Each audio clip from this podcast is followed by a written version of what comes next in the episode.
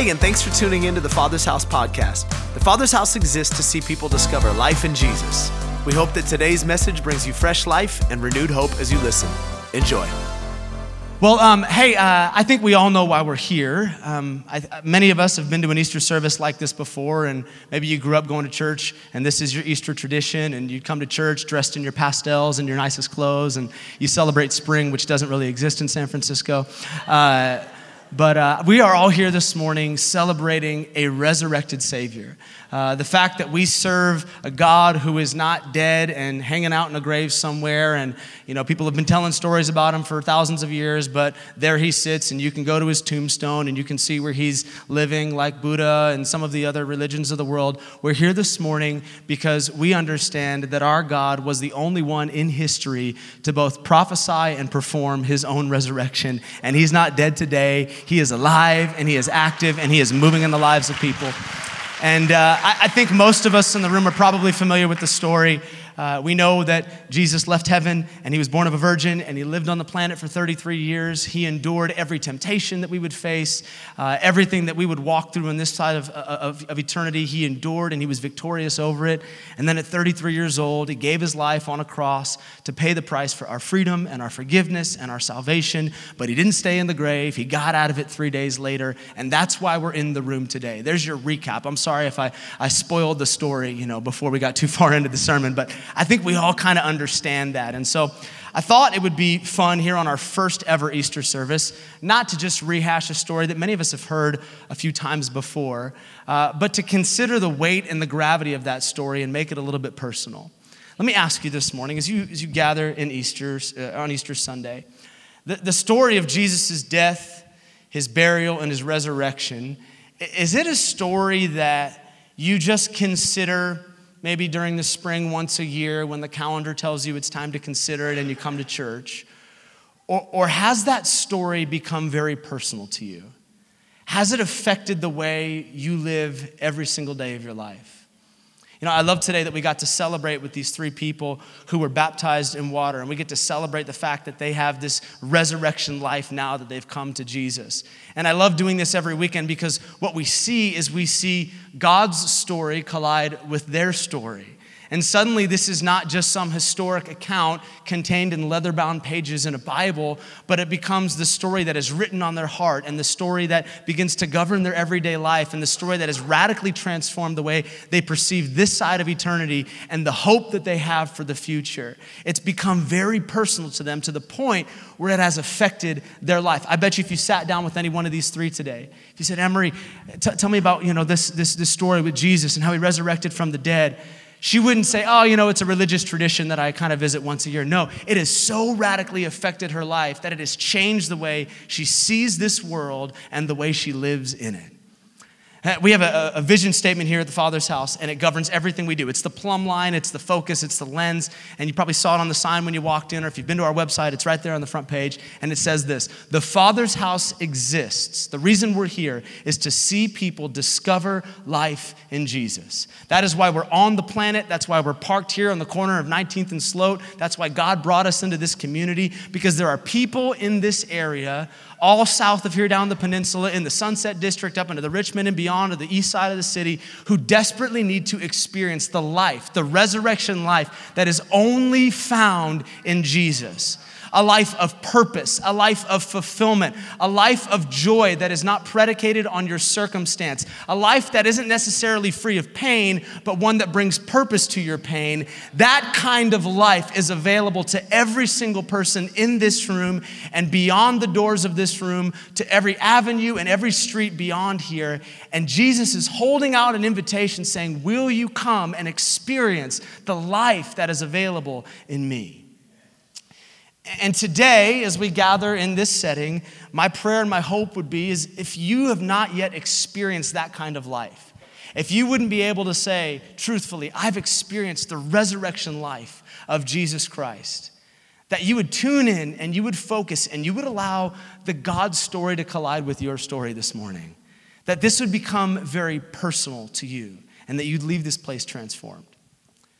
So, uh, let's talk about the elephant in the room. Or the coffin in the room. Um, so someone recently passed away in our church, and their family could only make it today, and we just thought, I'm just kidding, no. I'm just messing with you. why, why, do we have a coffin on stage uh, for Easter? Well, there's a purpose for this. Um, every single one of us in the room have some days. Uh, the, the some days of our life, the someday I'm gonna go to that place. Someday I'm gonna see that nation. Someday I'm gonna go on that vacation. Someday I'm gonna eat at that restaurant. Someday I'm gonna get married. Someday I'm gonna buy the Tesla. We all have some days in our life. Uh, but I would imagine that if we all sat down in pairs of twos or threes, that begin to have some conversation about the deeper issues of life, that as those surface some days begin to fade away, there would be some some days that that maybe we don't talk about very often, but they are lodged deep there in our hearts. Someday I'm gonna be happy. Someday I'm gonna find joy. Someday I'm gonna get free of this addiction. Someday I'm gonna experience life a little differently than I'm experiencing it right now. Someday my life is gonna have meaning. Someday it's gonna have purpose. But the problem is, for many of us, we end up here with a long list of unresolved some days. Things that we never get to walk into. We, we are alive, but we're not really living. We are breathing, but we're not experiencing the fullness of life that God has available for us. One author uh, put it like this uh, Les Brown, he said, The graveyard is the richest place on earth because it is here that you will find all the hopes and dreams that were never fulfilled, the books that were never written, and the songs that were never sung. I, often picture this scenario, and I don't know if it's theologically accurate or not, but it helps me live life to the fullest. But the Bible says that all of us are going to give an account for our life. One day we're going to stand before Jesus and we're going to tell him how we lived on this side of eternity. And I picture myself often standing before Jesus and giving an account for the life that I'm living. And somewhere in the conversation, he looks at me and he says, Hey, would you like to see what could have been if you had just been a little more surrendered? If you had just had a little more faith? If you'd taken a little more risk? And I get to witness this DVD of opportunities that I missed and relationships I could have been involved in if, if I had just trusted Jesus a little bit more. And the thought of missing out on life the thought of missing out on what God has for me here on earth, it petrifies me. It's been said that, that one of humanity's greatest fears is the fear of death. I'm not afraid of dying. I understand that today, if I die and I breathe my last, God's going to take care of my family, He's going to take care of my kids. And the moment I breathe my last here on earth, I'm going to see Him in heaven and I'm going to look Him face to face and I'm going to enter into the joy that's been set before me. Death does not scare me in the slightest. But the idea of living on this planet without truly experiencing the fullness of what God has for me, that petrifies me. The thought that there are greater opportunities, that there are greater things for me to walk into, greater promises that I've yet to lay hold of, and they're mine for the taking if I just take Him at His word. I want to live that kind of life. The Apostle Paul put it like this in Philippians chapter 3. He said, I've made it the aim of my life to lay hold of that for which Christ Jesus has laid hold of me. He, he brought me in for a reason. He bought me at a price, and I want to lay hold of every drop of what He has for me here on earth. That's the kind of life that I want to live here. And I think if we're honest with ourselves, all of us want to live that kind of life. We all want everything that God has for us. And the beauty of it is it's available to us by invitation. This morning, Jesus lays it out and he says, I have resurrection life. I have a fulfilling life available to you. Will you lay hold of it? Because listen, God's desire is not that any of us would end up here with a whole bunch of unresolved some days, but that we would experience life to the fullest, as he says. An abundant, fulfilling, joy filled life. Yes, here on earth, not holding out someday for heaven when this all disappears. Can I hear a baby amen on an Easter morning? So here's what I'd like uh, to do over the next couple of moments. I'm going to unpack a scripture for us, and I'm going to try to do my best to help you out and wrap your head around this idea of laying hold of resurrection life. And I believe by the Holy Spirit today, if you're tuned in if you're not here to just check a box and say you came to church on Easter, but you're tuned into what the Holy Spirit's saying, I think you can leave this place changed this morning, transformed. And this could be an Easter that would be a line in the sand for you, and you'd say, I'm never going back to the way I was before. So I'm going to pray, and then we're going to get into this, but let's open up our hearts to see what Jesus would say to us today. Jesus, we love you. And we thank you for resurrecting from the grave. We thank you that today, as we sit in this room, we can celebrate a God that is not dead, but one that is alive and still moving in our midst. I thank you for the stories that we heard a few moments ago, but even more so, I thank you that you are going to begin to rewrite stories here this morning in our midst. No one here is here by accident however they got here an invitation, a, a, bus ad, or they just walked in off the street, or they were looking for a home church. You knew every name that would be represented in this room today, and you drew them by your Spirit. You said that the Holy Spirit draws men unto you. And I pray that today, as you've drawn them into the room, that you would begin to transform their hearts before they leave this place. In Jesus' name. And everyone said, Amen. If you like to take notes and you're into that sort of thing, we're going to call this sermon Saved by the Bell. Saved by the Bell. Um, if you have a Bible, I want you to open it up to the book of John, chapter 11. And if you don't have a Bible, fear not, uh, we're going to put this on the screen. Um, but for those of us who have been a part of the Father's house for a little bit, you will remember a few weeks ago we had a guest in town with us, uh, Pastor Bianca Olthoff from uh, the Father's house, Orange County, and she preached from this passage of scripture about Lazarus. And uh, my disclaimer is uh, I already had this written before she ever showed up here, but uh, also this is a completely different sermon. But we're going to look at the same uh, passages of scripture, and I want to draw a thought out of here. This may not seem very Eastery, but it is going to display the resurrection life of Jesus this morning. So here's the framework for John chapter 11. Jesus has just gotten word that his friend Lazarus is sick and is probably going to die. Uh, some messengers have come from Bethany and they said, Jesus, you better hurry up and make your way to Bethany. We know you're a healer. We know you can fix this situation. If you come, you can heal Lazarus. But if not, there's a good chance he's not going to make it. And instead of rushing to his friend's aid, Jesus stays where he's at a little longer than he should, a few extra days. And behold, his friend Lazarus does, in fact, kick the bucket. He dies. Uh, and as Jesus is approaching, he is met by Martha, one of the sisters of Lazarus. And uh, we'll pick up in John chapter 11, verse 17. It says, When Jesus arrived at Bethany, he was told that Lazarus had already been in his grave for four days. Bethany was a few miles down the road from Jerusalem, and many of the people had come to console Martha and Mary in their loss. When Martha got word that Jesus was coming, she went out to meet him, but Mary stayed in the house. Martha said to Jesus, Lord, if only you had been here, my brother would not have died. But even now I know that God will give you whatever you ask. Verse 23 Jesus told her, Your brother will rise again. Yes, Martha said, He will rise when everyone else rises at the last day. And Jesus told her, I am the resurrection and the life. Anyone who believes in me will live even after dying.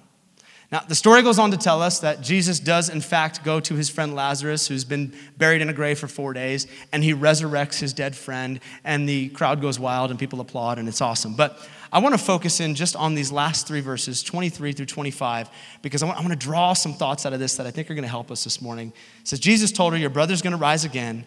Yeah, she said, He'll rise when everybody else rises on the last day. But Jesus told her, I am the resurrection and the life. Anyone who believes in me will live even after dying. Let me ask you this morning um, how many of you here today would say that you are impatient people? You, you have a problem with patience. You can be honest, it's church, okay? It's fine, okay? No, we're, we're all on the same team here. Uh, the I hate to wait, the I want it now, daddy, like those kinds of people. I fall into the impatient category. Yeah, I, I, know that one of the fruits of the Spirit, according to Galatians 5, is patience. Uh, it is slightly underdeveloped in my life, and I'm willing to admit that as a pastor. Um, I hate waiting. Waiting is not my thing. Have you ever had this moment where uh, you make a phone call to a restaurant and somebody picks up the phone and uh, they make that assumptive statement without giving you a chance to answer, and they're like, Hi, thank you for calling. Can you hold, please? And then they don't wait for you to respond. They just immediately put you on hold. I just want to rush in. No, you know, just really quick and just no and see what happens. But I hate waiting on hold because you're there for minutes and you're trying to make a reservation. Or, or have you ever had this? You've ever been sitting at a red light and it turns green and you're behind a car in front of you and that person just decides to sit there even though the light is green. And despite your best effort to remind them gently with your horn uh, that it's time to proceed, they let the light cycle and then they just stay there. I hate driving behind slow people and stupid people. Like, I just don't like, I don't like waiting there. But uh, for me, the, the, the, the, my least favorite place to wait is in lines. I know that um, the ladies' bathroom is traditionally a little bit longer than the men's, but like I hate waiting in the bathroom line. I hate waiting at the DMV. And I think my, my least favorite line to wait in, and this is probably gonna sound bad because it's supposed to be a happy place, is at an amusement park.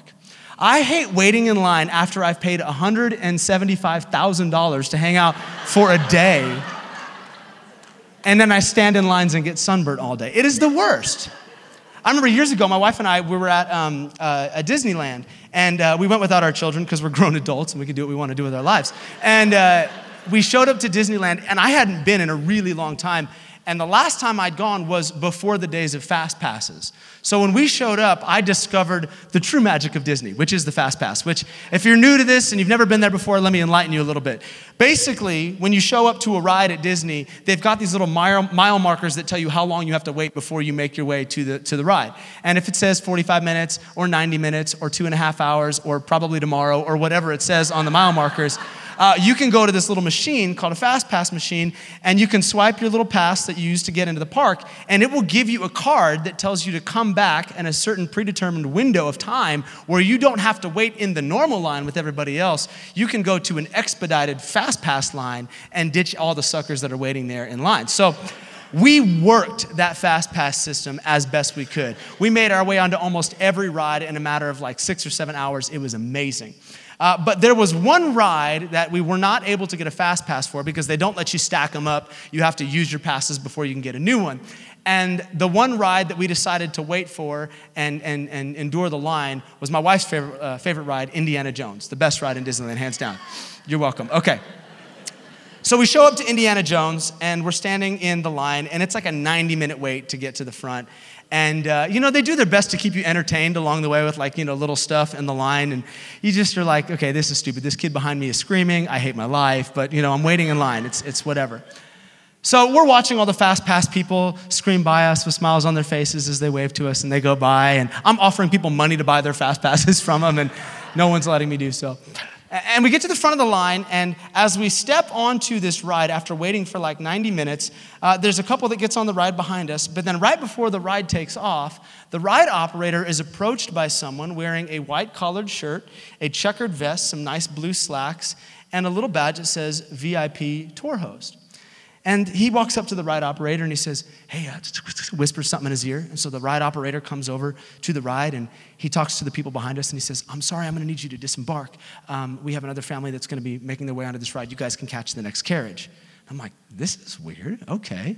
So his family gets on and then the ride takes off and we go about our business and we come back and the little metal bar pops up, and I'm like, okay, that was really awesome. I need to find out what that was all about. Well, just about the time I'm gonna ask the question, the little vest guy looks back at the ride operator and he says, hey, we're gonna run it again. Just leave him on here, we're gonna run it again. I'm like, who is this guy? He has all the power at Disney. So they put the, the things back on us, and we ride the ride a second time. Apparently, there's like a second version of Indiana Jones where you don't see the same thing twice. And so we went back and we saw it a little bit differently, and then we came back and we got off the ride. So at this point, I'm like frustrated and pumped out of my mind at the same time. I'm like, how did this family get this kind of treatment? And, you know, how do I get that kind of treatment?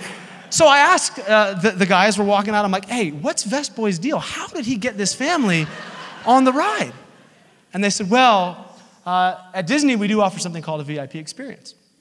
And the VIP experience is available for purchase. And if you'd like to spend your entire life savings, uh, you can buy a tour guide, and that tour guide will give you a predetermined list of rides, and you choose which ones you want to get on, and they will take you past the fast pass line, past the regular line, and you can immediately get on to any single ride you want at Disneyland. And I'm like, before I die, that's a bucket list item from now on. so, fast forward a year later, we're in Disney World. It is my wife's 30th birthday, which also happens to fall on Mother's Day. So it is a very momentous day. And I think to myself, I'd like to empty my savings account. This is the moment. so I buy the VIP experience for my wife and I and my two little daughters at Disney World, and it was a game changer. We walk up at 8:30, all the suckers are waiting in line trying to buy their passes. I'm like waving to people as I go by. I'm like, oh, we have our own entrance over here. So we walk in the side of the park. We sit down at the table with our tour guide. We're eating like waffles and, you know, drinking mimosas and just like celebrating the fact that we're not like the rest of the plebeians out there waiting in line. And all day long, we just skipped past every line. We got in the front, and when we didn't want to walk somewhere to another one of the parks in Disney World, they literally had a van waiting for us, like behind the scenes with cold water and snacks. And it was the best thing ever. I highly recommend it. You should go. But I want you to imagine something with me. Um, I want you to imagine that if after I had invested all that time and all of that money to have this VIP experience at Disney World, if I had paid the price, charted the course, made every available way for us not to wait in any line, what if, when I walked up to Disney World that morning, as the tour guide was ready to take us past the first regular line into the front, if I looked at him and said, You know what? Um, I think, I think I'm just going to stand in, in the regular line with everybody else. I, I, I know that the price has been paid, and, and I know that you've made a way where I don't have to do this, but I'm going to choose to stay here and delay the joy, the opportunity, the possibility, because just, that just feels like the right thing to do right now. That would be absolutely absurd. If something that significant had been made available to me, of course I'm gonna lay hold of that opportunity and I'm gonna make my way to the expedited front of the line to experience what's already been paid for. Well, that is the tension that I think many of us find ourselves in right now. That is the tension of this conversation between Martha and Jesus. As Jesus approaches Bethany, and we get a glimpse into this conversation that I don't think is restricted to this story, but it's a conversation that I think humanity and, and Jesus have been involved in for quite some time now.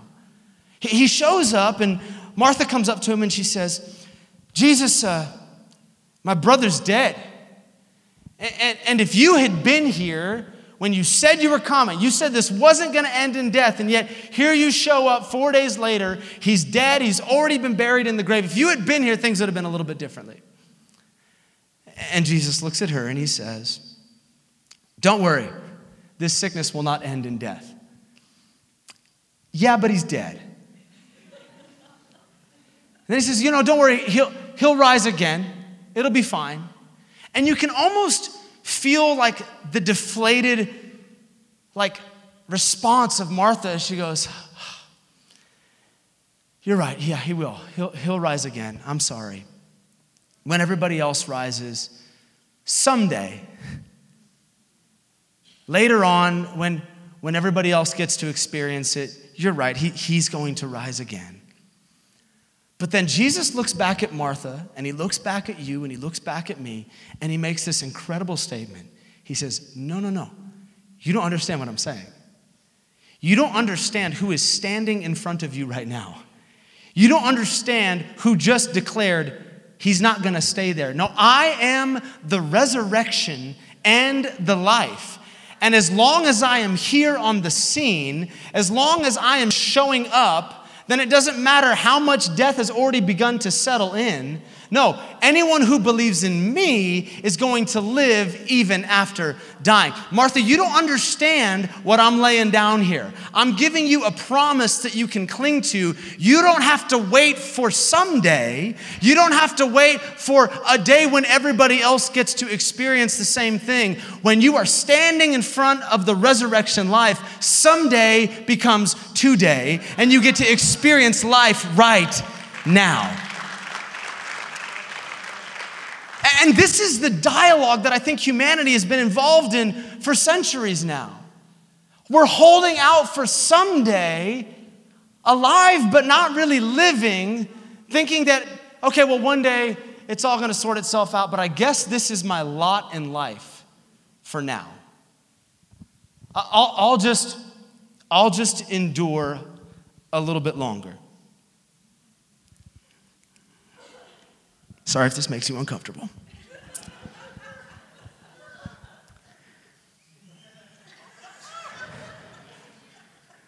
Some, someday, someday I'll find joy. Someday I'll, I'll find freedom. Someday my life will actually matter. Someday I won't think about ending my life prematurely. Someday my marriage is going to get fixed, or maybe, maybe it'll just end. Please hurry up and end so I can try this thing out again. Someday, someday I, am going to feel like what I'm doing really matters, or maybe there's hope beyond today. Someday I'll find all of that. But for now, this is where I live. I'm alive, but not living. I'm breathing, but I'm not really experiencing resurrection life. I'm alive in a grave. And, I think this is where so many people live. I think there are so many people that live life surrounded by death, buying into the thought that this is as good as it's going to get for me. But, but let me appeal to you this morning on Easter 2019. This is not where you were created to live life from. This is not where it ends for you. This is not where you have to exist until someday you finally croak, and then maybe when you make it into heaven, all the garbage you're dealing with here on earth is finally going to get sorted out, and you'll get to see Jesus and you'll find reprieve. Yes, we live in a tired earth, and yes, our bodies are failing us, and we do have the hope of heaven. But the last time I checked, the Bible gave us permission to call heaven to earth and to begin to live in resurrection life, not one day, but today. And if you find yourself this morning alive in a grave and buying into a hopeless existence, here is my prophecy to you Jesus has the ability to bring life even into your grave. To make even this kind of an existence come alive. Let me prove it to you.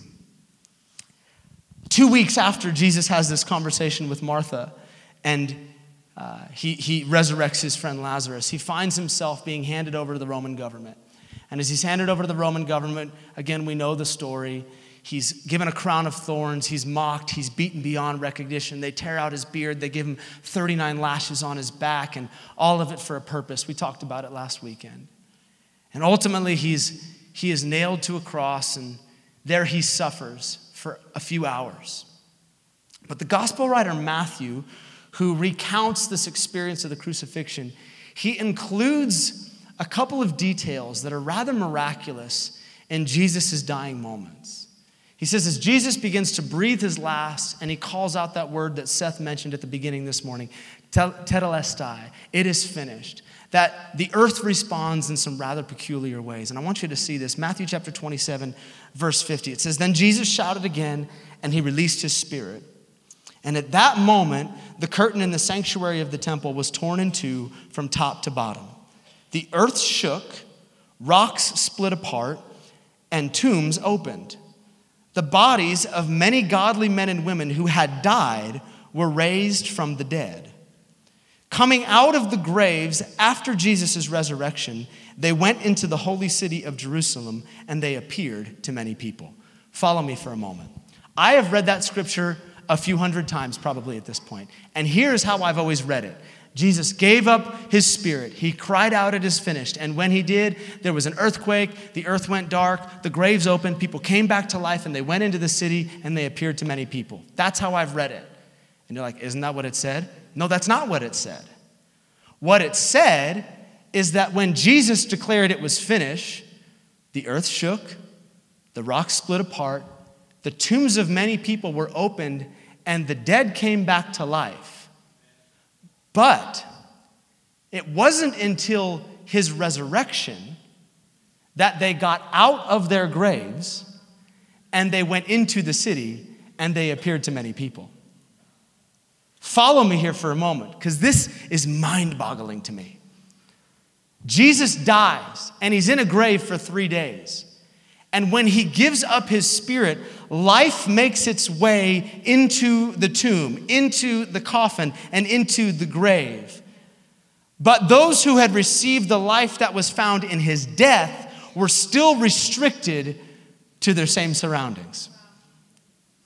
It wasn't until, oh, I'm gonna get Pentecostal here on a Sunday morning. It wasn't until Jesus himself resurrected that resurrection life met the graves, and those who had received the life found in his death were able to finally come up out of their grave and begin to live in new life.